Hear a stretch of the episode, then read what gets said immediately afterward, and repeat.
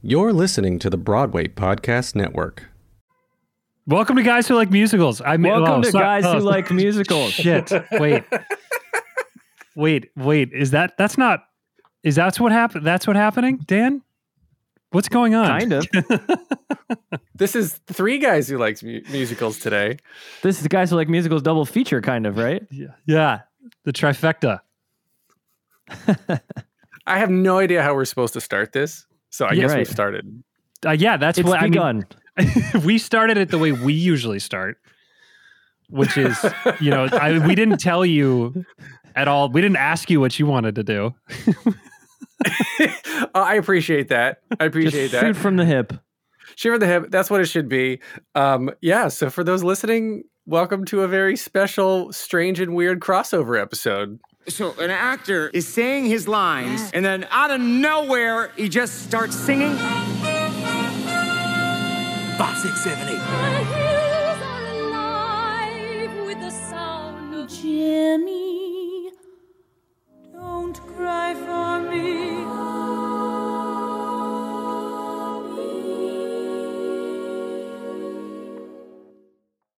This, is this is this like like The Simpsons and Futurama right now? Can we equate our? can we put ourselves on that level? We, I- we've got yeah. right. Rick and Morty are about to make their appearance. Yeah, it's like it's like the universe of the of SVU and Chicago Med Fire Yeah, PD. it's Any the of Dick those. Wolf crossover special. Yeah, yeah. Or oh, ooh, better yet, the um, what's the one up in uh, that our Carlos is on? Um, the Flash. It's Oh, the Flash, Flash, and Arrow. You know, well, Oh. and Supergirl. Mm-hmm. yeah, It's the Dave Rappaport universe. But also, while we're doing this, is he frozen? yeah, yeah. Alan's Alan's video is frozen. You'd think that after a year of this nonsense, that like it would get easier, but like we still don't know No. how to use any of these platforms that we're using to make a living. I'm So sorry. l- I'm sorry. We? I mean, you're you're the one that just had a mic issue for 20 minutes before we started this for the thing. So first time. That's you true. That's true. you That- can you- this must be a good day for you. Joe I wins know. this one, everyone. I know exactly. That is part of our show, Alan. Um, that that we continue. You know, Dan and I, you know, treat each we we rib each other constantly. So we love each other very much, but it might sound like we hate each other. Well, how do you how did you guys meet? Tell me that story because you don't have any Broadway credits the same, right? no. Yeah, no, we Not met in yet. college. Not not yet. Um, we uh, we met in college. Um, Dan was a year below me at the University of Michigan. Um, and uh, honestly, we were we were friends. We were friendly, but it wasn't. I feel like we didn't really become tight until like my senior year.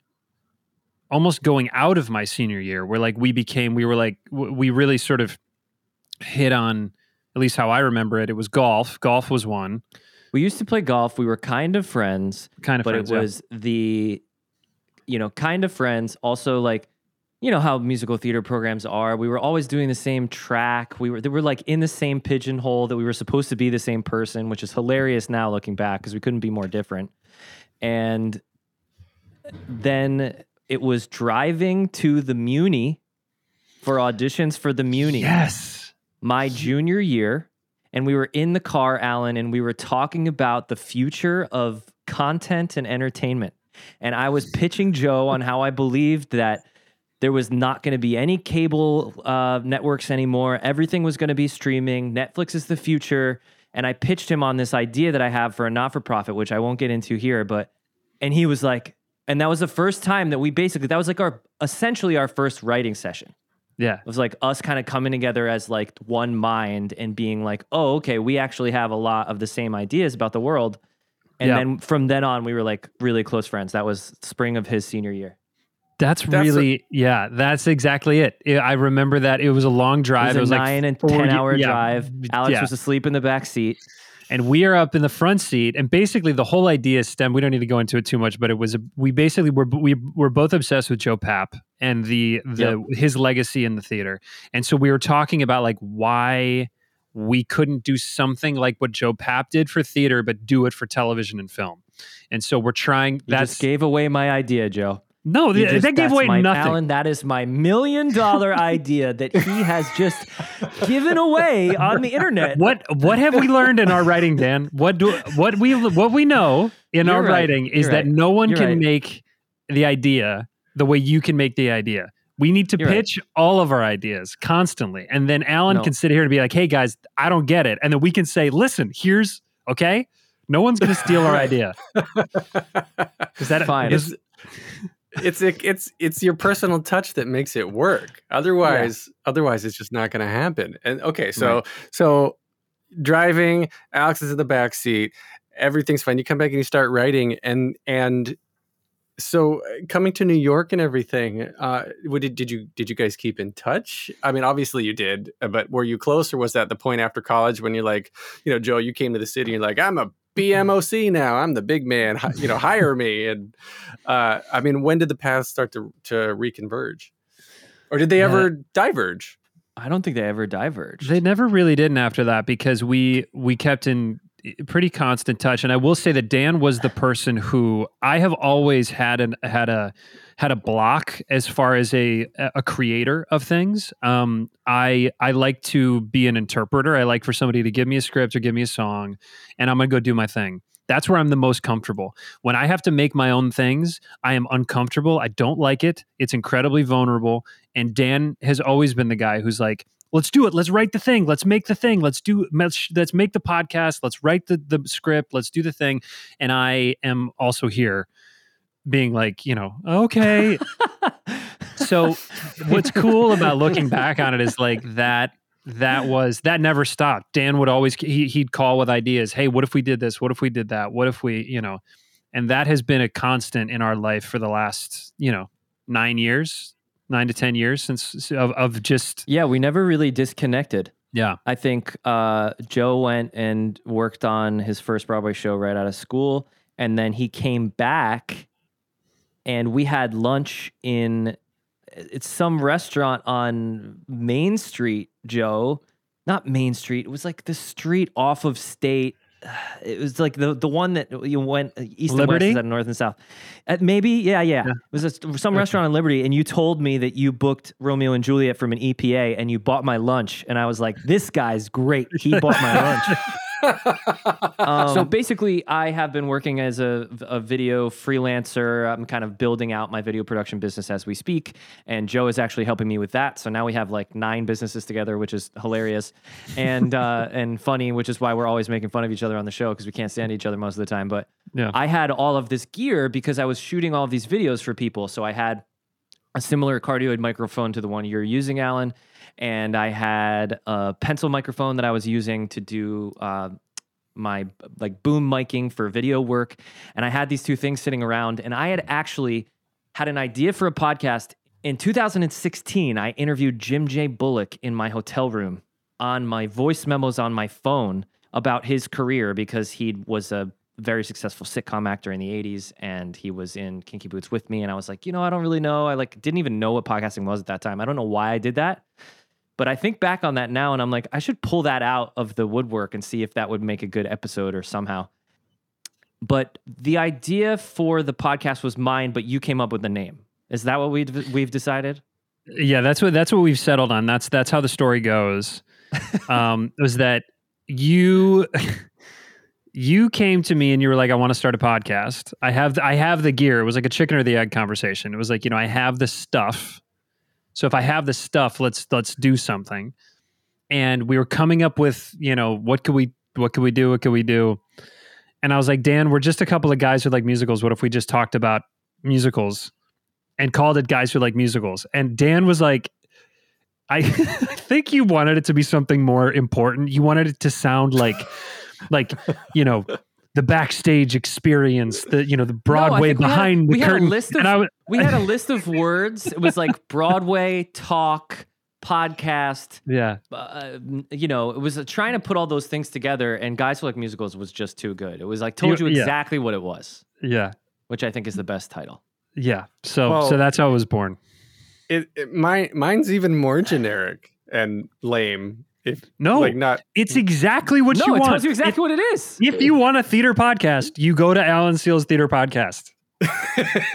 Like, it's just I honestly like that's. Did you have to like fight people for that domain? You know, that's like one of those things. It's like I can't believe this didn't exist already. No, no, and that's why I chose it because I was looking. I was like, curtain call pocket. No, that exists. All right, backstage. What up? No, that's taken. Um, uh, uh, spotlight. You know, I was looking for all these theatery related sort of things, and then I was just like, okay, the theater podcast, and I registered both theater T R E and T E R.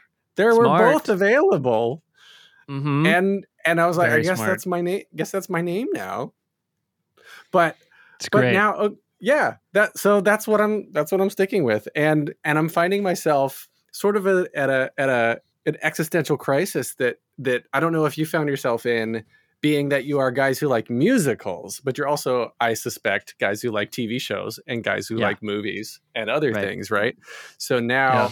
i'm getting into interviewing people who are more than just broadway people and Right. from a press perspective, right? Is like how do you have a TV star on the theater podcast? So I'm I you know, I'm like, do I change the name? But it's branding, but it's years of work. And I'm just I, you know, I lose sleep over this sometimes. How did you I start get it. yours? Like, because I, I would love just because this is the Riverdale crossover episode. Um, you interviewed me for your for for the theater podcast back uh, Yeah. when I was doing Frozen. We met Yeah. back d- doing a Google Talk for Bandstand. How did Mhm. all this start for you? Oh gosh. Well, how far back do you want me to start in my origin story? I got a computer science degree. Your parents went on a date and I I assume so. my, my my mother when I was when I was in high school, my mother whips out a, a photo of me or a photo of her, and she's like, "You're about a day old in the, or a day old inside inside me in this picture." And I was like, "God, mom, oh mom, no, mom, Mom. no, mom. no." That So- means the day before. Ew. yeah, yeah, we, we got Yeah, it. So I know. was That's why you make fun. It's I was conceived on a road trip in Washington State. Um, Unbelievable. Yeah, that's about as far back. That's as much as I want to know. Uh, right. So anyway, yeah. So uh, I'll, I'll leave out some unimportant stuff. Yeah. So I grew up um un- unimportant. Well, my blood type is.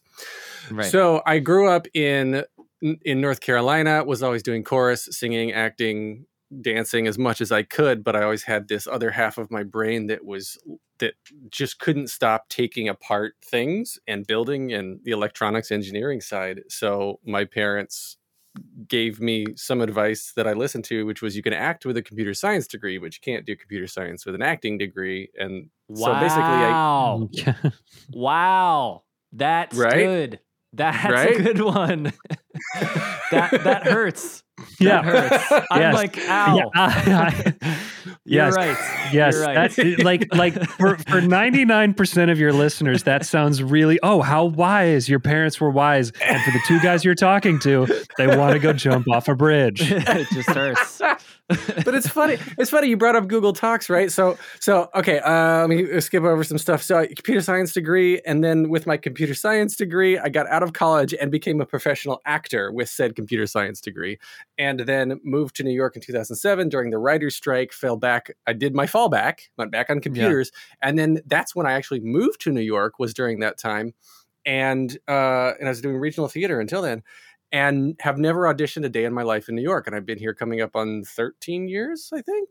Just hit 13 years. Wow. So, and then in my computer career, um, worked for Thomson Reuters for a while, did some post production work at a studio in their, I was running their IT department, and then found my way now at Google as an engineer. And then the Talks at Google program, which is like internal TED Talks for Mhm. for Google, um, I ended up I found myself running that program on a global scale.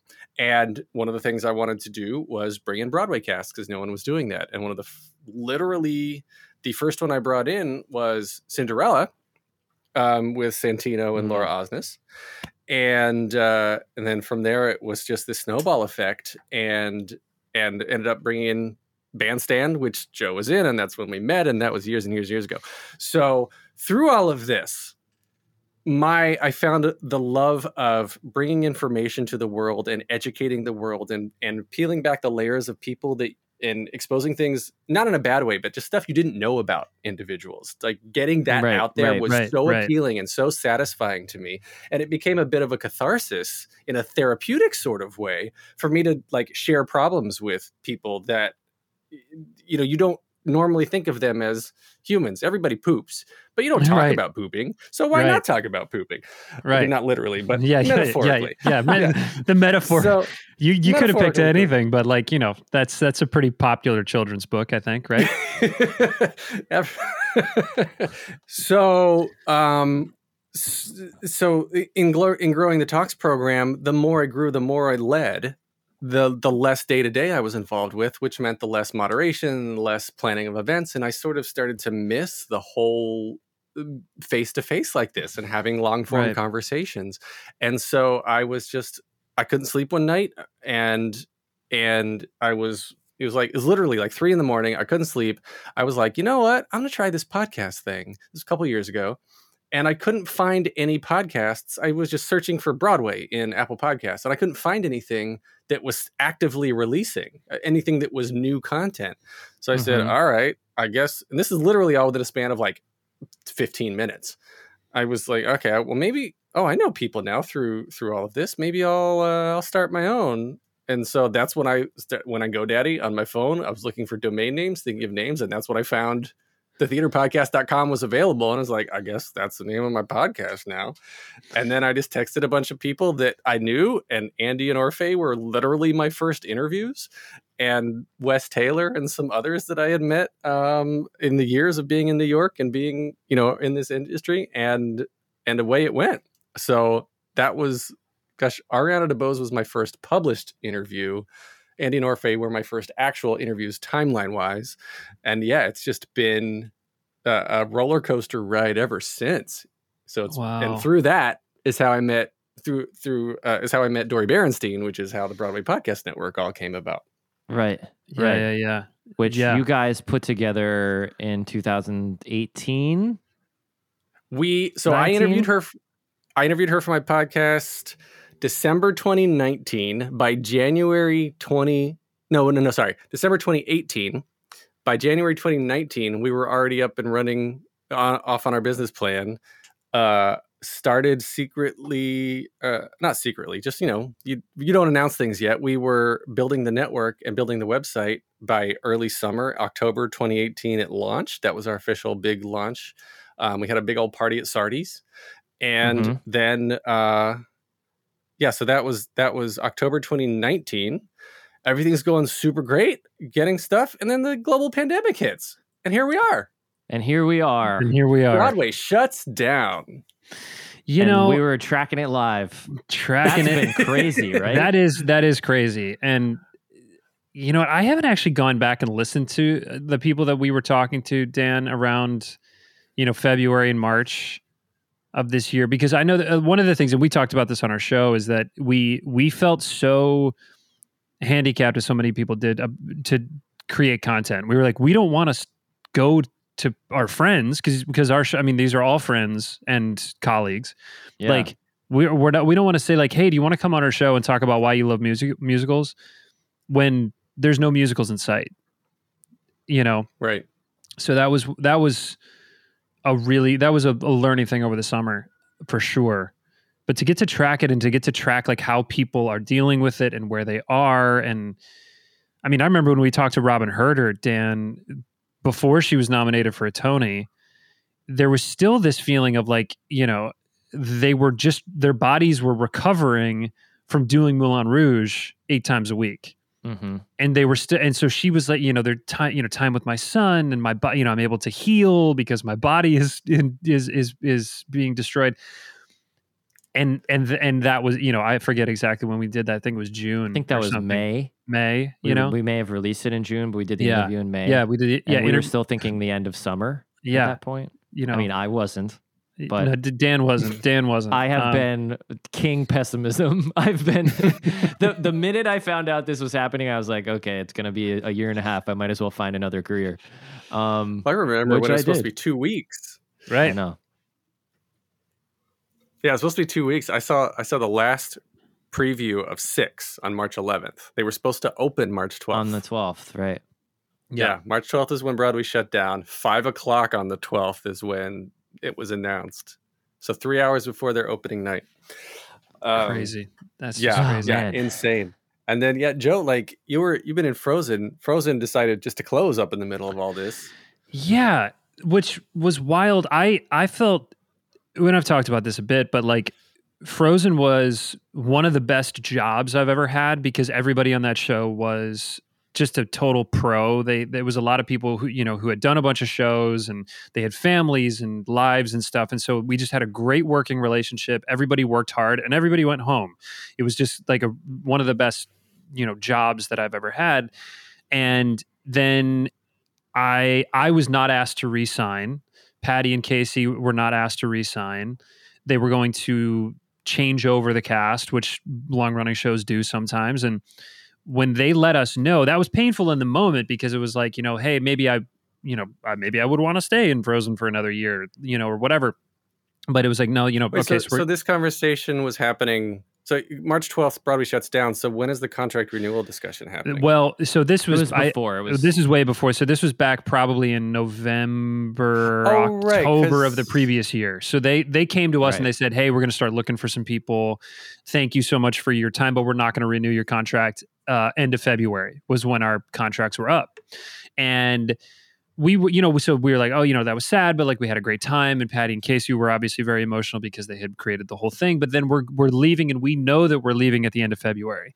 And when you're leaving a Broadway show and you know that it's closing, you just start you go into hibernation squirrels with the nuts mode and you're just saving as much money as possible because you have no idea when your next job is going to come so yeah. we just like batten down the hatches my wife alex was in come from away she left come from away in november and we were just like okay we're going to try to save like you know we might not have a job for six months so all of a sudden Mar- broadway shuts down and the new cast had done two weeks of performances Yeah. two and a half two and a half weeks of performances and everything Mhm. shuts down i we were in such a grateful position because we had been preparing for some type of we weren't preparing for a year and a half of no income but right. we, we we were preparing for six months you know so we got through we're, we're okay we're keeping our heads above water but it was like that was a that was a wild a wild gift in all of this when you just look at like the little gifts where you're like i can't believe that this in the midst of all of this horror anything positive that has come from this just the fact that like alex and i had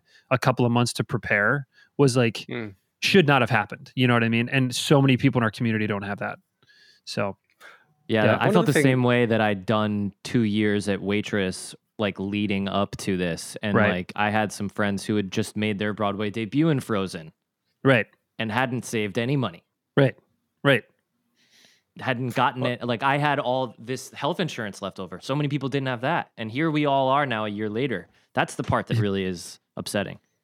Well, what did you pivot to? You said you started a new, a new career. Are you doing more of like full time video production? Um, well, it, it's a lot of things. Uh, th- Joe and I first kind of like dug back into our writing. We started writing together in uh, 2016. Uh, Joe was on a hiatus between shows, one of the only periods of his career where he didn't have kind of lots of jobs lined up and and we were trying to figure out and I was used to that. I've always had, you know, a year and a half between big jobs, so I'd gotten used to kind of finding my own path and and we fell into this writing project. We had no idea what we were doing, but we ended up kind of putting something interesting together. It was a TV show about um, a couple of kids at the University of Colorado Boulder who start a brewery in their basement. And in the pilot, this whole like thing happens. This undercover police break into their house, and and they use it as a marketing opportunity to build their brand. And it's like a Silicon Valley for the everyman is kind of the idea. And it's about like kind of the, the beer industry and stuff. And and that was our first pro- project we wrote together. And we ended up pitching it to Comedy Central in 2016. And then we didn't do anything else.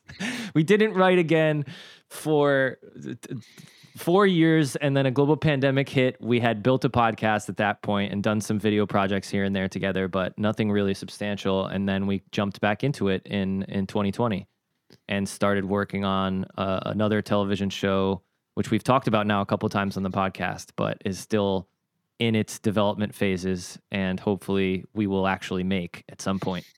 Oh yeah, it's going to happen. But then also Dan has become a full time. All I mean, listen, we do Full time, part time. It's like Full- that's full-time, that's full-time. We I are- should have we- a T-shirt that says full time, part time because Full-time, that part-time. is me. Yep.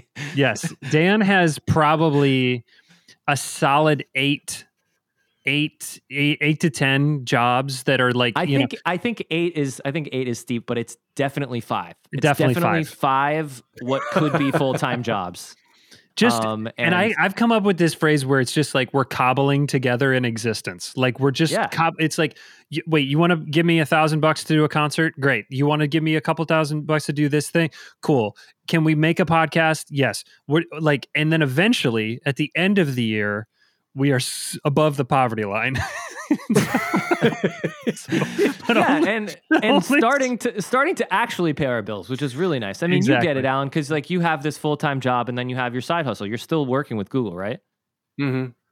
Yeah. Yeah. So you get like kind of the multiple hustles, and now you have BPN. It's just kind of like that's how the business world works. You have kind of like different entities that are all getting pushed together. But my newest one is just um, is real estate. So I'm kind of building a real estate business. I got my real estate license. I'm really interested in like uh, getting into the investment property space, kind of like a way to funnel any money I could make as an actor into something. Maybe doing like a network of Airbnbs or something like that. Not necessarily in like being a real estate agent, but it does fit into all of the other things that I can do, like video and marketing and that stuff. So You know, uh, you know Ryan. Sir, do you know Ryan Serhant from Million Dollar Listing New York? Uh-huh. That guy. He's Yeah. a failed actor, self-proclaimed failed actor. He moved to New York to act and be a hand model, both of which didn't work out. Lied his way into Million Dollar Listing, and now is making million multi-million dollar deals. Uh, I, I I did an event with him the other day. He actually told a story of on his wedding day was a, a major deal fell through. So he was like before his his wedding Oh on his God. phone Yep. trying to say salvage a deal that wouldn't hold together. And that be careful of that because that is not the life I want. And I hope I do not wish that on you. No, Yeah. but you know, it's I, I think about this a lot because uh, work life balance is a thing that is like really important to a lot of people, and and I think not me. I don't no, I mean that's well, yeah, that's that's where I'm headed. Yeah, That's where I'm headed because listen, like I I actually if my days like when I have my free time, I'm doing other business stuff. Like I don't know how to not like I'm budgeting future projects while I'm watching TV and I'm texting Joe like bugging him because he wants to have a work life balance, but I just don't know how to do that. So like I don't want to be texting on my wedding day, but there is there is such a thing as like I, I mean, you know, if it works, it works. Like happiness is your own happiness, and if it, it if you know you manage your own schedules, I guess I don't know. That's kind of I mean, I don't, I don't have a good work life balance. I don't. Are you kidding me? Like you and I are texting at seven o'clock in the morning, and then we work, and then uh, you're, I'm co- like coaching until eleven, and I've canceled every single vacation I've ever planned because I get an audition or a job. Like I don't. What do you mean work life balance? But I also think it's so arbitrary. Like, why why should somebody tell us what our work life balance should be? You know, it's like whatever you it want. has to be, and that that's the thing. You, you have to have it be whatever you want it to be, and like Yeah. you know, uh, you know, Alan, you have you have do you have two two kids, one one Two, two kids, kids, yeah, two, a four and a six year old, yeah, Yeah, boys, two boys. and and and I'm married, and Dan's in a long term serious relationship too. Like you, you, we prioritize those people above anything. They are they are like Right. my my wife is ever is my is my uh, whole world.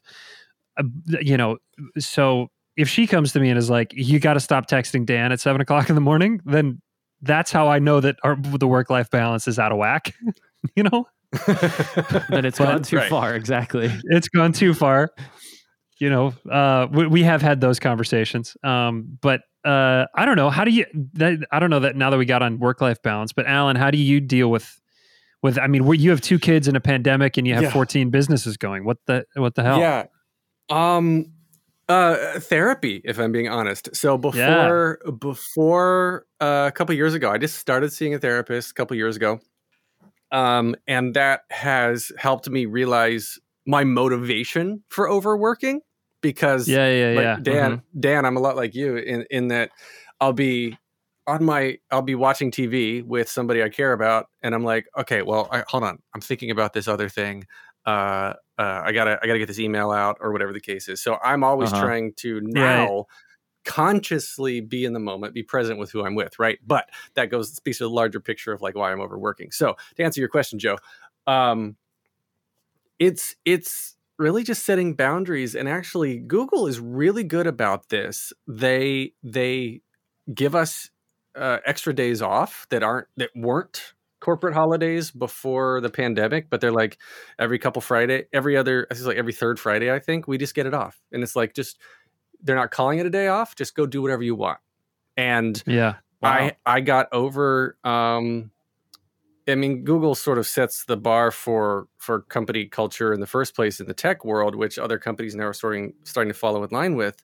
And you know, like Dan, you've been. Uh, Joe, you've been there. It's like there's nap pods all over the place, and couches, and free Mhm. food, and and Mhm, places to hang out. So you're not expected to be there and work the entire time you're there because that leads to burnout and that leads to uh, uh, being unmotivated. And so I had to get over the fact that um, I felt guilty. It like I'm working at home and uh, literally like I'm one floor above my bedroom and the bathroom's right there and and like I can sit right here where I am for 14 16 hours a day Yeah. and I don't realize what time it is. We're jumping from you know Google in the day and BPN and doing these podcasts and whatever and everything else that's going on and watching the kids and getting them ready for school. So actually, it's nice for me to have one thing to have the multiple things to jump to because jumping from one thing to the next gives me respite from whatever I was doing previously.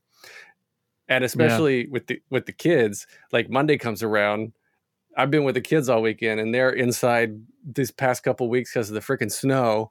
And so we can't go anywhere. And the pandemic's everything's closed, the museums are closed, everything. And so like Monday comes around, I'm like, get your asses out of, out of the door, get on the bus, get to school. I just want to go up to my room and I want to go to my room and be quiet for a little bit. Yeah. And Yeah. now, I Yes. now I get on Clubhouse. I just listen on Clubhouse. There's a lot of there's a lot of crap on Clubhouse, but there's some there's a couple gems in there. So I'll get on there and just listen. I like trying new stuff.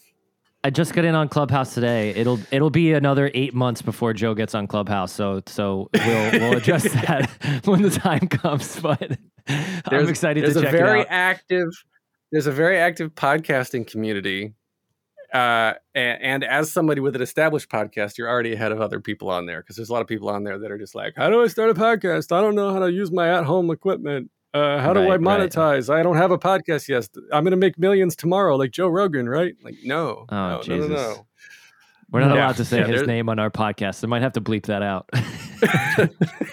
Ro Jogan. Oh gosh. Um, that is too funny.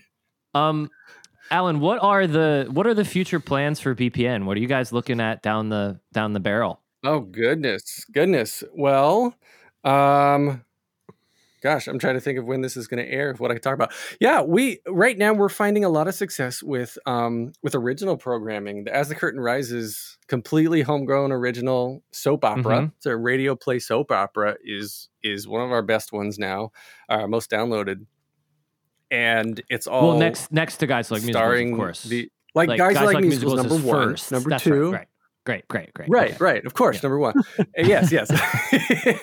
and, and yeah, we're finding a lot of a lot of people love this stuff, and um, even from a production standpoint, uh, Homecoming on I believe it was Wondery. I forget if it's Wondery or Earwolf. One of the other networks made this podcast, this original radio play called Homecoming. That then I believe was Amazon. It was Amazon. Gimbal, yeah. wasn't it? oh, was it Gim? A Gimlet. It was Gimbal. Gimlet. Gimlet. Gimlet. Gimlet. Yes. Gimlet. Yes. Yeah, that's sold Gim- to Spotify. Exactly. Right. So Gimlet, um, uh, uh, somebody came to them and they turned it into uh, a series on Hulu, I believe, or no, Amazon. Amazon Prime. Prime. So that whole thing. so we're we're eyeing the creation of more original content that's that can push the boundaries and be later co- uh, converted into either a stage production when theater comes back, or just straight up, you know, like Netflix now, right? Like Dori, the co-founder, she's she's got a relationship with Netflix through through the prom and Ryan Murphy. So like that those conversations are starting, and it's it's an exciting time Cool. for podcasting in general because I don't know if if anybody, and this might be the most boring thing in the world for those listening right now, but the there were seventeen thousand podcasts launched a week in 2020. A week, Wow. seventeen thousand. So pandemic People hit, people be bored. people be bored. The average 30 day download for a single episode in 2020 was uh, was around 130. Full stop. Not 1000, not 100, 130. So, We're better than that, Joe. And You're that's all the time we have, five bud. Because- so that's that's 50th percentile. But the uh, but the Wow. like the wealth gap, the top 1% are responsible for like 99% of all the podcast downloads, right? Like Joe Rogan and Yeah. Dax Shepard It's like the Armchair and daily and yeah, Yeah. yeah. So so now it's Right. it's this thing, and I'm sure you're experiencing experiencing this too. Is how do you break outside your own echo chamber? How do you get new Right. listeners that are not the same ones you're preaching to on your social media channels day after day? And as a network, that's and a I, challenge. I we're find it yeah go, i didn't mean to cut you off as an as a network you you find that you're having a to a continue to push the boundaries Yeah, as a network, that's a challenge too because you know we're we're so, sort of like we were talking about a, while ago with your guys who like musicals, and I am the theater podcast, and we are the Broadway podcast network, but we're so much more Mm. than that. And Mhm. so, you know, there there's there's more there's more to it. We've got um, video content that we're about to launch. We've got some uh, some new technology like some uh, iOS app technology that we're about to launch and all of this is is going to be launched it'll be out soon so i'm okay talking about it but uh and we've got original more original content talking about but but we're always trying to think about like how do we reach that person who has never who who didn't know about us before like how do we get to that person who was like me three years ago up at 3 a.m and searching for content that they can't find? And what kind of content are they looking for? How do we bring that to them? So i i would love if anybody from uh from roku's listening i want to make a roku app so we could have a roku channel for bpn content. Um right now Yep. we haven't launched it but it's been it's been out there for a couple for about a week i quietly just rolled it out. If you go to our youtube channel um, there's bpn radio that's 24-7 episodes playing right now of our content. So it's a 24-7 live stream right now um, wow. so we're gonna we'll throw some guys who likes musicals episodes into the mix Sweet. um, so that so that way uh, obviously people who can stumble through the live streams will find that stuff. They can listen to it in real time because youtube amazingly being a visual platform people still go there for audio only content. Right. Crazy. i mean i go to, i go to youtube for everything. I'm a huge fan. Yeah there's Yeah. that's that's an interesting you you bring up an interesting point there. I'm really curious to see how because there's only a certain amount of people who listen to podcasts too. Like the actual when you think about there's so many that were started every week but there's still only a certain percentage of the population that actually listens to podcasts. Like the potential Yeah. market share of podcasting is much larger than than it is right now. Um, and future generations like may or may not actually be engaged in it. Like i described it to one of our clients as just on demand radio. They were like i don't know what podcasting is. And i was like well it's just a radio show on demand. You can just watch it whenever you want. Listen whenever you want. Yeah. but i think it's interesting to try and figure out how you can break down barriers of of you know who listens to podcasts who listens to theater podcasts and at the same time kind of keep up with taste because i know personally i listen to a certain podcast for six to eight months and then i'm kind of like okay that did its purpose Yeah. yeah Yeah. I, I, I, my, I'm say, I say a lot to people. I say people come to a new podcast. They come for the guest. They stay for the host. So yeah you want to get the guest. You want to get your guest to promote you, Right. and then they, and then so that's why, like, hopefully, what we're doing right now with this episode, our listeners who didn't know about each other are going to start subscribing to both of us, and then everybody's Right. that much happier. And because we we can talk to the same person, we've each talked to Patti Murin, and we've had Right. completely different conversations. Everybody who talks to the same guest can have a different conversation, and I think there's there's a lot more to be told from different podcasters. Uh, it's just number of time in the day. But to your point about saturation, th- oh god, I, I forget these stats, but it's like the uh, the world Oh, yeah, so the majority of podcasts, like 60% of podcasts globally are consumed via Apple devices. Mhm. And and the next closest single consumer is Spotify at around 8%. And then then and then below Whoa. that, I believe is Stitcher at like 1 or 2. So th- there's a big discrepancy. Apple still got the lion's share of the way people listen. And the reason behind that is because from the beginning, near the beginning, Apple always had iTunes built into their phones. So you Mhm. got an iPhone, you had immediately a way to listen to a podcast. Whereas Android devices, the majority of the world, the more of the world has Android devices than they do iPhone devices. But because Google has yet to put a default podcast player into Android, you still have to take that extra step of understanding what you're doing and downloading Google Podcasts or Castbox or whatever other player, Spotify, whatever other player you're going to use. So that's why Apple has that leg up, and I and I think it's they're they're it's in their very best interest to maintain that leg up, and I don't think they're doing a good job of it, if I'm being honest. To because Spotify is chipping away at them every yeah. month. There's a little bit more. And, Mhm. and I don't know if Spotify is going to get back their investment, especially with like Joe Rogan investment, whatever that exclusivity deal was. I forget what it is, but uh, Yeah. the bi- the business side of this is huge because the market share for people who a don't have iPhones yet, um, b those who have iPhones, only ten percent of those iPhone users have ever used their phone to listen to an i to a podcast. So there's the remaining ninety percent, however many hundreds of millions Wow. of people holding their podcast player in their hand who have never listened to a podcast. And then there's the Android pla users on top of that that have Right. never downloaded a podcast app. So the the potential for growth is tremendous right now Right. and and so we're kind of at the precipice of this massive uh, shift in on-demand radio content and radio play. So th- right now 2020 because of the pandemic this is what i was going to say is people had time to take a step back and say like what am i doing with my time right now? I just lost my job or i don't have to go to work or i'm working from home whatever. So people 17,000 people a week started a new podcast. So Right. I think in a few months, maybe a year, the majority of those are going to be dead because they're not going to be the overnight sensations they expected to be. And then all of a sudden, we're going to be back to uh, you know there'll be some good ones that come out of it, I'm sure.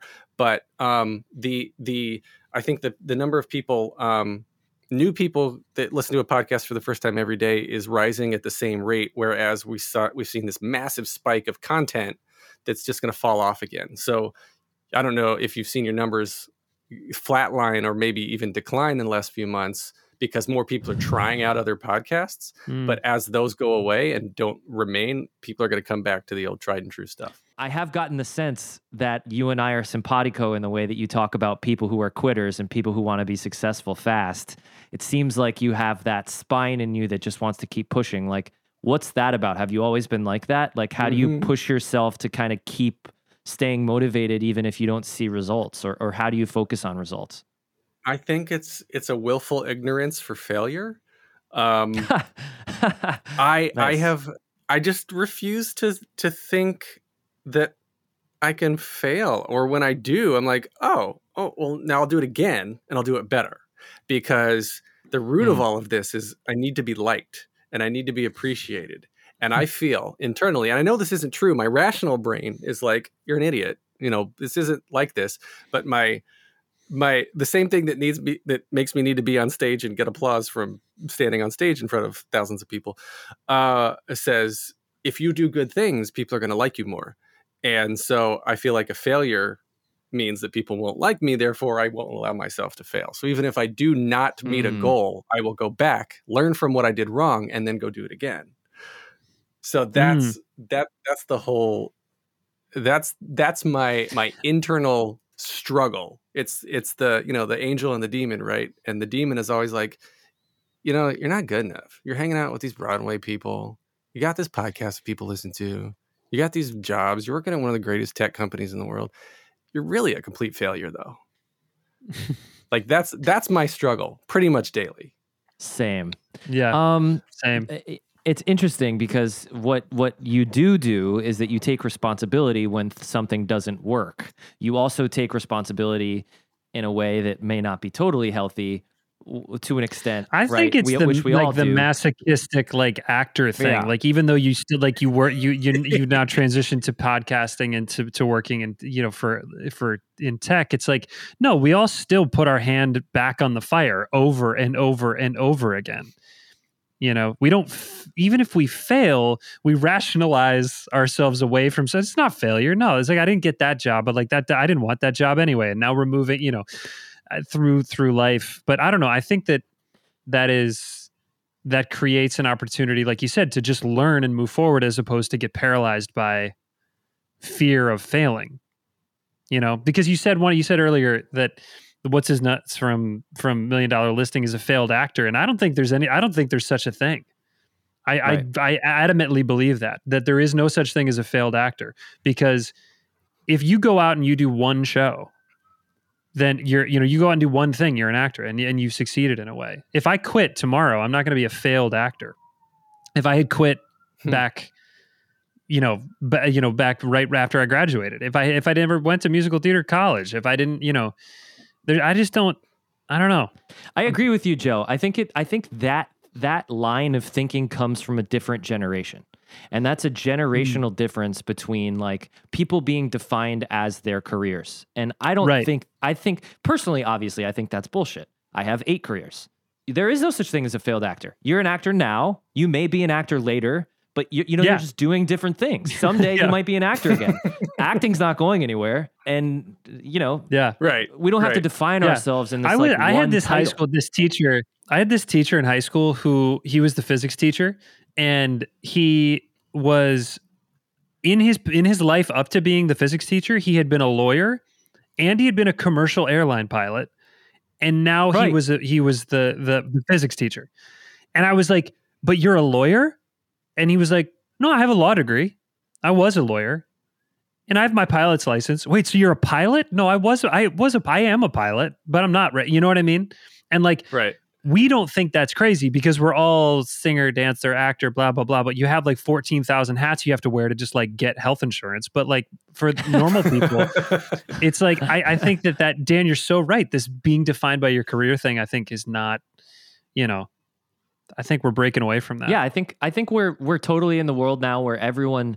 Uh, my thing for actors right now is like my best advice, and the things I'm starting to make videos about on my YouTube channel now is like you need to find your side hustle, and if you can find a side hustle that's not in a restaurant, you're going to be better off because you probably can find a way to be a little bit more fulfilled than just serving and waiting tables, which is is is a definitely a respectable life and a respectable future, but it doesn't work for everyone, and it it isn't the only option. You know, you can Right. definitely go. yeah. and We build come out of school thinking and- a lot of times like that's the that's Right. the option. Yeah, yeah. Mhm. Yeah, Yeah. it's it's a lot of. I mean, restaurant restaurant is uh, such late hours most of the time that you can't get up. You just don't have the energy, or when Yep. you do, you're just dead, dead for those six a.m. EPAs. Yeah. So Dan and I worked together. Another one of the jobs. I mean, we we catered together between jobs, and there were two. Well, there was one night. First, I working in restaurants. I've I've worked in a million restaurants and catered my whole life. My mom had a catering company for a long time, and like I have such respect for that work eh, across uh, the board. The two most fun nights that I ever had catering were with Dan. One, we we were I had bartenders. and lots of fun. No, We had an- was we no were- we were of bartending. had. we were bartending at an Alexander Wang uh, Fashion Party. Week event. It was a party, and was- we were was- just there to like sling. It was like an It was- arena show. There was like like Kendall Jenner was there. We were slinging drinks at the main bar. I always tried to get the main bar. Go ahead, Joe. No, but it was one of the best nights ever. And and, and all, and then the other time we were bartending, or, or like Dan was bartending, and I was do I was like cleaning the toilets for. uh It was a it was a dinner. it was a dinner for Tom Hanks, and or, yeah, it was dinner for Tom Hanks and uh uh Leon Bridges. Leon performed. Bridges performed. He- Oh my and it was It was we the Wall Street Journal uh like awards dinner. and and we should have gotten fired but we stood there. Do you remember, Dan? We're standing behind this bar. Yep. No, We're not supposed to be there. We're supposed to be working somewhere else. And Leon Bridges is up there playing River by himself with his guitar. And Mhm. I was like, I don't care if I get fired. I'm going to watch this man sing this song. This is one of my favorite artists. And he's up there. He's this close to me. And the captain was coming around like, what are you guys doing here? And it was like, uh, we're, we're, we're getting glasses for this, this bar. And the, the captain was like, you're not supposed to be doing that. it was like, no, we're actually And I said, I said, don't worry, John. He's with me. He's with me. We'll be fine. We'll we'll be right with you. Oh my god! Yeah, what are oh? Um, I did a should lot have of catering. fired. We should have. I had a fired lot of catering so stories. Hard. Um, Oh my god! Yeah, I catered. Actually, it's funny now. I served uh, my biggest catering of. Did you work the Ralph Lauren birthday party, Joe? No, I don't think so. No. I think you were. I think you were in. I think you were out of town, maybe doing that show you did. Uh, uh, Alabama. The the Um, because of Winn-Dixie, yeah, the, because of Winn yeah. Dixie that that uh, Du- uh, Duncan Sheik wrote, yeah. um, I I served Ralph Lauren's birthday party at the main table. It was Jessica Chastain, Anna Wintour, Ralph Lauren and his wife, and Armie Hammer. Oh, Oh my goodness. oh god! And I said, "Do you want the vegan option?" And he said, "Absolutely not." So, um, that no, that was a joke. That was a joke. Not to make light of that, but Jessica Chastain was vegan, and she's really nice. I feel like, uh, yeah, catering was a, was an interesting way to make money, but also not not my. Wait, am I allowed to laugh that hard at that joke? I don't think so. Uh, we might have to cut that. Dan and I are guys who like musicals, and we've always been guys who like musicals. The point of this show, I think, for us in the long run, is that there's a lot of guys and men and women who don't do musicals, who don't have anything to do with musicals, who like them. And growing up, we were the guys who played on the hockey team who also liked musicals, and that was weird. And but when we told the the people that like oh we also like this is a part of us that is that is real they they would say oh that's kind of cool like i i saw Les Mis one time that is the only qualifier that like gets you in the club of someone who likes musicals so my hope is like in my perfect world someday i would love to talk to barack obama about why he chose to bring hamilton to the white house why he loves musical theater like th- like that sort of thing there are millions of people in the world who sort of like or super like musicals that don't happen to be in it. What's fun about us about our show right now, I find, is like we're still talking to our friends, we're talking to our colleagues, we're talking to people we've worked with, or people that are one degree of separation separation away from us. But that's my hope is that the show becomes guys who like musicals, and then they're like, why is Hillary Clinton on the show? And it's like, well, yeah, because I don't know, we're big and fancy enough that like, you know, we call well, and Hi- Hillary Yeah. Clinton's perfect because she loves musicals. Yes, Right, and right. like she came to see Frozen and couldn't have been nicer. But like, you know, that's sort You of know that's I- the stuff that I that I see us, you know.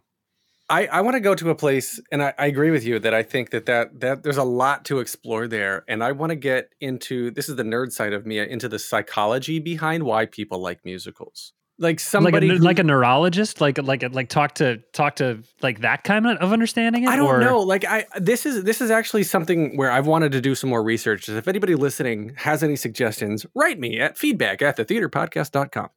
Um, let me know because I I want to talk to some people who are into the science behind uh behind why we are so addicted to music and performing because there's a vibration to it right? But what is the science behind that? What's what's going on chemically in our heads? Why do we why do why are some people uh Yeah, relate to Hamilton and some people relate to Cinderella and some people can't get enough of Wicked or you know I I want to Mm. there have been no studies that I am aware of as to why people chemically are addicted to these shows. like what is the dopamine response to sitting in the third row watching an opening night performance of blah blah blah? Yeah. right, right. Yeah, It sounds like a really good documentary. it really does. And and so our brains cannot Dan, you want another job? Yeah.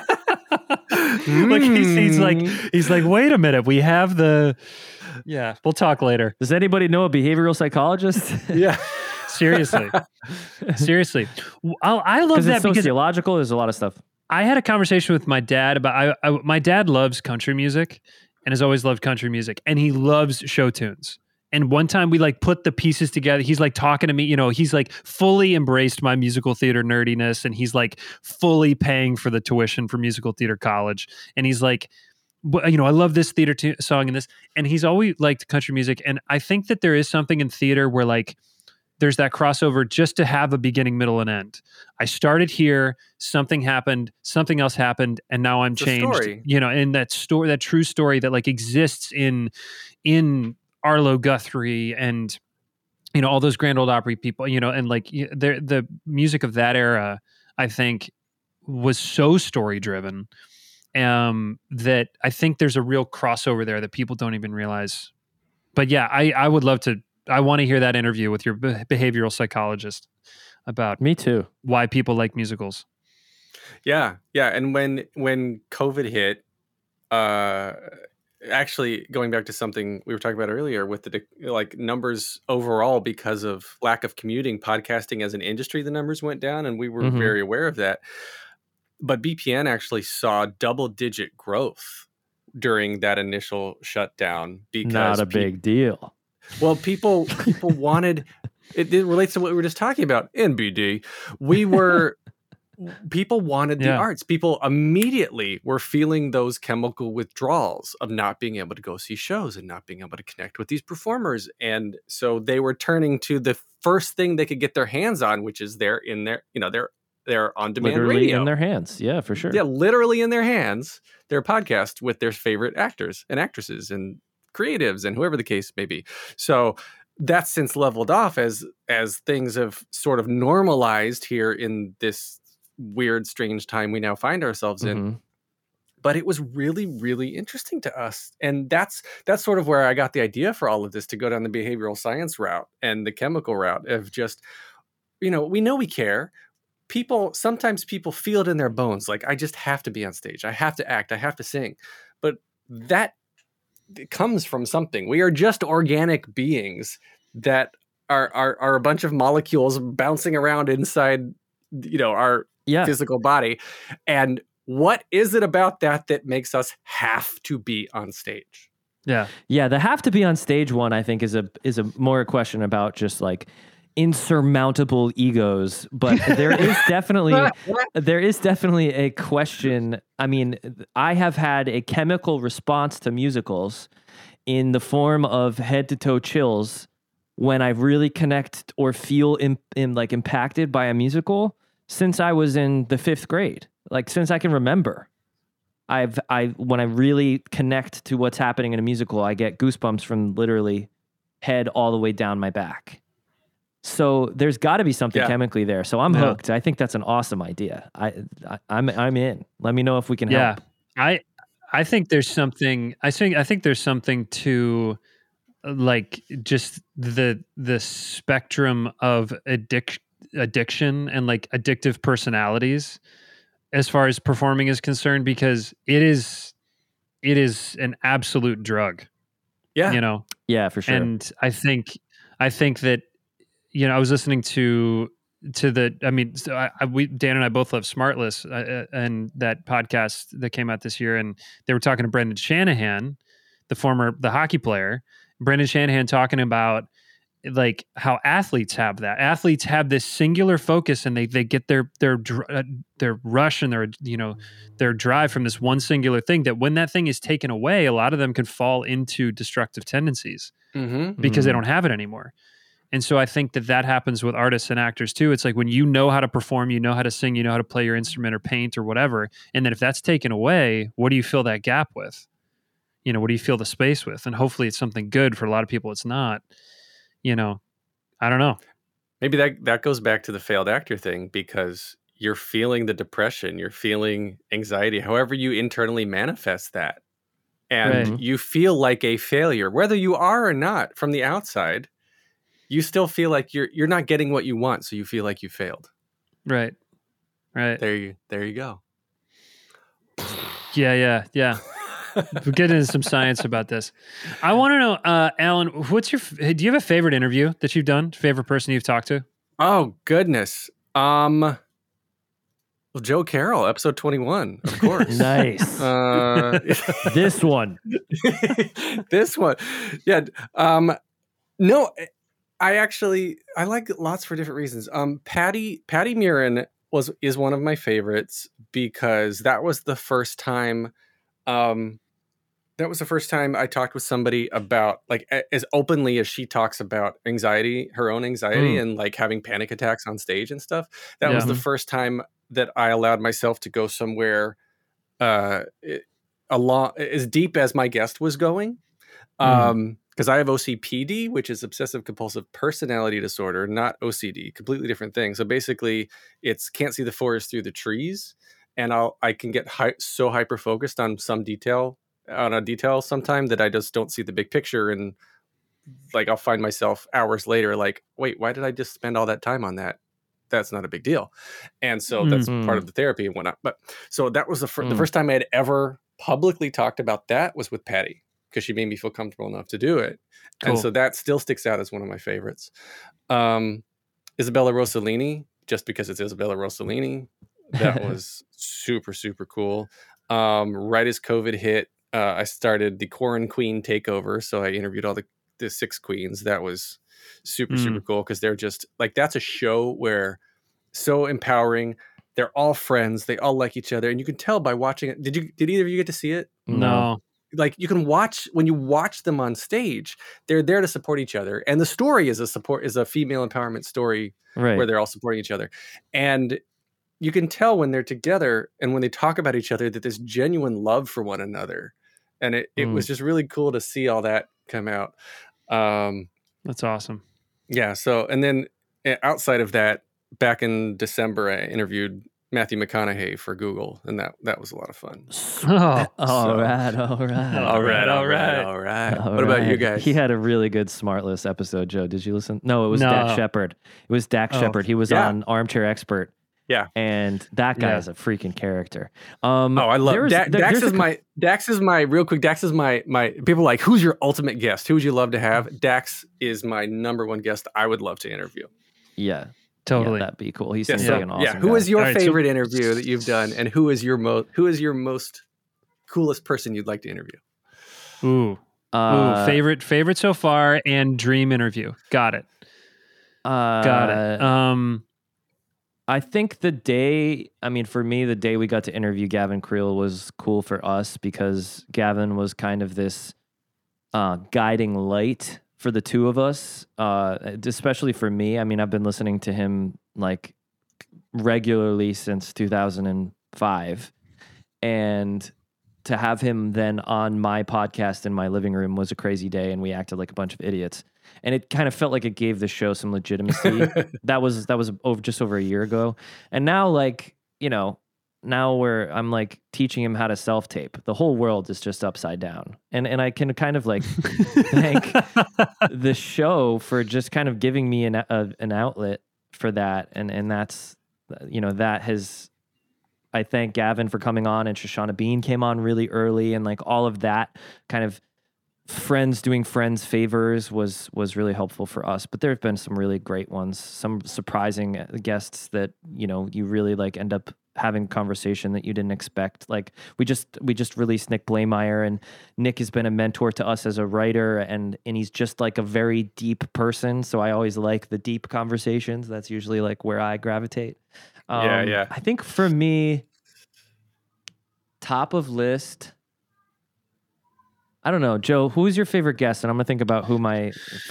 Yeah, I my favorite. I w- I would totally agree, and we've talked about that before. That like the Gavin episode was completely surreal. It made us feel legit. He is the warmest human being on the planet, and made we we still feel like imposters on a daily, hourly basis. And and Mhm. he just made us. He he made us feel like equals and. And really, I think empowered us to to keep going to this point because now we're like, okay, cool. If we can talk to Gavin Creel, we can talk to anybody. Um, and but my favorite, honestly, I had two. One was Robyn Hurder because she's such a de- she became such a dear friend to to It's me just after my in my general. yeah Mhm. after my experience uh, working on Moulin Rouge uh, off uh, in Boston and um, uh, in the workshop, we just became like absolute buddy homies, and and I I love her, and so that was really fun to just connect with her because I hadn't seen her in a long time, and she was so funny. And I think she had like two. She had like two Long Island iced teas while we were talking to her. She sure did. And- like, I'm gonna make right." another one. I'm gonna make another one. This is really fun. Let's just keep talking. So that was great. Um, and I like the I like the goofy. I really go. I, I like the. I love getting deep with people, but I really love when we can laugh and have a good time. Um, I and so I love those episodes. And then my I, when Dan and I uh, um argued about the Music Man, Oh, Uh, that's a good one. we had that episode. We did a, a segment for uh, uh, previously. We did a segment where we just broke down our favorite shows, and we were talking about like the shows that made us want to do this and what we love about them. And we talked to Matt Doyle about Company, and we talked to Benton Whitley about Into the Woods, and we just had an episode where Dan was like. The Music Man is the greatest musical of all time. Fight me so on the, the week the week prior we'd done uh, we had Will Burton on the show for the second time we talked about the Hello Dolly movie because we, we found the same thing we were like we want to kind of uh, talk talk about stuff on the show that that doesn't uh, focus on the pandemic so let's just talk about movie musicals great so we started Right. like a movie musical segment we talked about Hello Dolly with Will Burton and I do not like the, Hel- the Hello Dolly and Joe and Will think it is the best shit that has ever happened on the planet and so, sure enough, the next week we went to my favorite musical, which was The Music Man, and I was like, "Be careful." That's how I started the episode. Be careful about what you say because we're about to fight, and we just had like an absolute battle royale because Joe thinks parts of The Music Man is stupid, and I think he's stupid. So that was a that was a that's a good call, Joe. That was a great episode. it was so fun. We may have It to do really, like a really musical fun. theater Um, SmackDown live show. I think that's got to be in the cards for us at some point. Is like having That's that's where like the to fight about what their favorite musical is head to head. I think would be a funny like well, and it's almost ju- like a just burn just book kinda differing opinions ab- yeah. Yeah, like like to to throw out like you know the you know the issue on the table is right. you know whatever you know yeah Les Mis and then somebody on the pro side somebody on the con side and just fight about it and I think it could Mhm. be really funny so we want to do that. Um I think that dream guests for me like like I this is this is gonna sound stupid I already said Barack Obama and I said Hillary Clinton. The the mount that's about the top of the mountain. But I want to talk to people like that. Anybody who I, I think that people who have spent their life in public service eh, for one particular party are the are just I, I I'm so I'm so in awe of what they do. And so I just would love to like actually get to interview somebody who is like that because like I yes so Yeah. that's that's that's that's what I would love and then somebody in the same ilk like to get to interview Patrick Mahomes to get to interview Sidney Crosby to get to interview you know Tiger Woods or hmm. something like people I don't know I just like people who have Mm. absolutely nothing to do with what we do who happen to be like oh yeah like I kind of watched you know the Into the Woods movie a bunch when I was a kid okay cool Sidney Crosby great talking with you like that I don't eh, know eh, that's that's me. So Yeah. What about, Dan, what do you think? what about that's good AOC, AOC? She's local. Yes, AOC for sure. I'm sure she Um, likes musicals. I She's, yeah. I think like uh, for for depth, Jim Carrey, Oh, Oh. okay. and for Okay. musical theater royalty, Hugh Jackman, Oh my god. Mm. the original Hugh- guy who likes musicals. Hugh Hugh should be doable, especially when they when they need to do press for for Music Man. There you go. Whenever Broadway comes back, you can be like, we're not going to mention Scott Rudin, but you, Hugh, you like musicals and the Music Man. uh, I Dan, that is such a good idea. Yep. And also, he's best friends with Max Clayton, and we're best friends with Max Clayton. So that we can, we are we are one degree of separa- One separation away from the president of musical theater. That's right. I w- along those lines, I'd like to have NPH. Neil Patrick Yeah. Harris would be a lot of fun. I think. Yeah. Absolutely, absolutely. Yeah. Yeah, Oh Neil Patrick gosh. Harris. Of course, Lin. If Lin wanted to be on mine, I'd be like, all right, let me pencil you in. But he's too busy working for Disney now. He, you know, he's he's tied up. He's got an overall. He's got he's got too much to do. But it Yeah. would be cool to have him. He's he's also a genius. I really I've really loved that show on Netflix that breaks down the song yes, that he yes. did. Um, I don't know if you saw that, but if anybody hasn't seen that yet, I don't know what it's called, but it's a documentary show that breaks down uh, songs by artists, and they did one on Lin, and it's Lin and uh, Tommy. Uh, no, hmm It's Lynn and um, Alex Lacamoire. It's really good. There's three questions I normally ask people to end my interviews. I want to ask you one of the three because it should be a short answer. If you could see any musical, any sorry, any show for the rest of your life, but you can see it as many times as you want, what would you see? Sunday in the Park with George. Passing Why? strange. I think I don't. I don't remember what you said, Joe. I should go back and listen to it. See if you give the same answer now as you did in episode 21. I, I I'm I'm pretty sure that I would have said passing strange. Yeah, yeah. Okay. Well, I- cool. Probably. Yeah. Dan Dan, why why Sunday? I think that Sunday is about the the the condition of an artist, not the human condition, but the artist condition. What it means to be a creative person and to be so dedicated to. It's actually thematically very similar to Hamilton. There there are like ties to this idea of being obsessed with your art and having it like not get in the way of or being obsessed with the thing that you do and having it get in the way of how the rest of the world functions for you and that show kind of confirmed for me at a time when I wasn't sure whether or not I wanted to keep pursuing this professionally. That show kind of turned turned it around for me, and I could listen to it forever, see it forever. That that that tie into Hamilton, that was awesome. The connection between I'd never put that together. I of course, of course Hamilton is inspired by Sunday in the Park with George. That was great. I think it has to be. I, I don't think I No, it thought about that absolutely until has the to be. second, but it totally is. A hundred percent.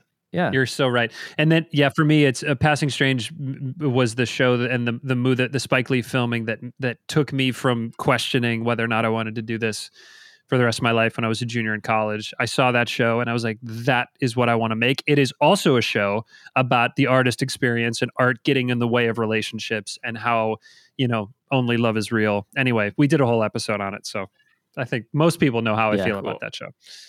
What about you, Alan? I I'm I think I'm gonna have to go with, and this is pretty cliche. I think I'm gonna have to go with Rent Yep. Mhm. because it was what turned. It was so new and so different for me that I was into musicals before that. Like I listened to Chicago and Phantom soundtrack, and I grew up watching Singing in the Rain, Music Man, and West Side Story VHS tapes.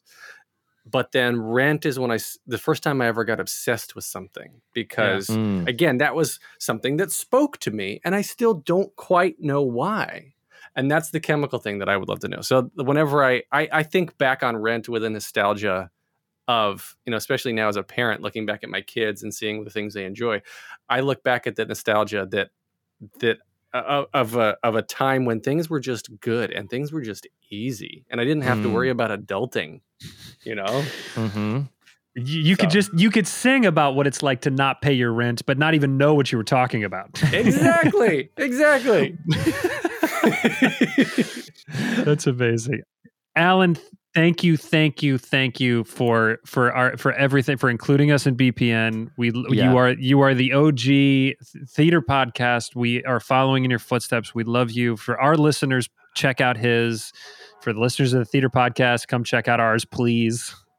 Yes, yes, please check out Guys Who Like Musicals. There will be links in the show notes of of the feeds. I've loved this conversation. This has been this has been so different for me and I really appreciate it. And thank you both for taking the time to do this.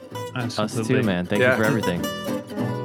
Thank you for listening to Guys Who Like Musicals. We are now part of the Broadway Podcast Network. Woo! We are hosted by Dan Tracy That's you. and Joe Carroll. That's me. We're produced by Ryan Kincaid, and Matthew Mucha is the social content manager. You can find us on Instagram at Guys Who Like Musicals, on Twitter at Musical Guys, or the old fashioned way at www.guyswholikemusicals.com. If you'd like a chance to be featured on the Ask the Guys segment of our show, please call 203 900 7990 and leave a message with your question.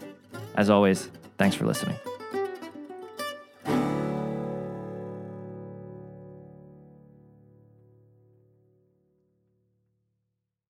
Have you ever wondered how your favorite performer actually feels? Well, here's your chance. Welcome to The Quiet Part Out Loud with me, Bobby Steggert, Broadway actor and now a therapist to a whole host of Broadway creatives. Part interview, part therapy, this is not your typical podcast. We'll go right to the heart of things with some of your favorite artists what they still struggle with, what lessons they've learned, what they haven't figured out yet. There's enormous power in saying the quiet part out loud. Are you listening? Hey, it's Leslie Odom Jr. here on the Broadway Podcast Network to tell you about the Rise Theater Directory, a program of Maestra Music. Rise is a national online resource designed to connect and empower backstage and administrative and creative theater professionals from underrepresented backgrounds. If you work or aspire to work in the theater community, this can help you find your next project. And if you hire theater professionals, search the Rise Theater Directory to find your next team. Create your profile now and get more information by visiting risetheater.org. That's theater with an R E R I S E T H E A T R E dot org because only together we rise.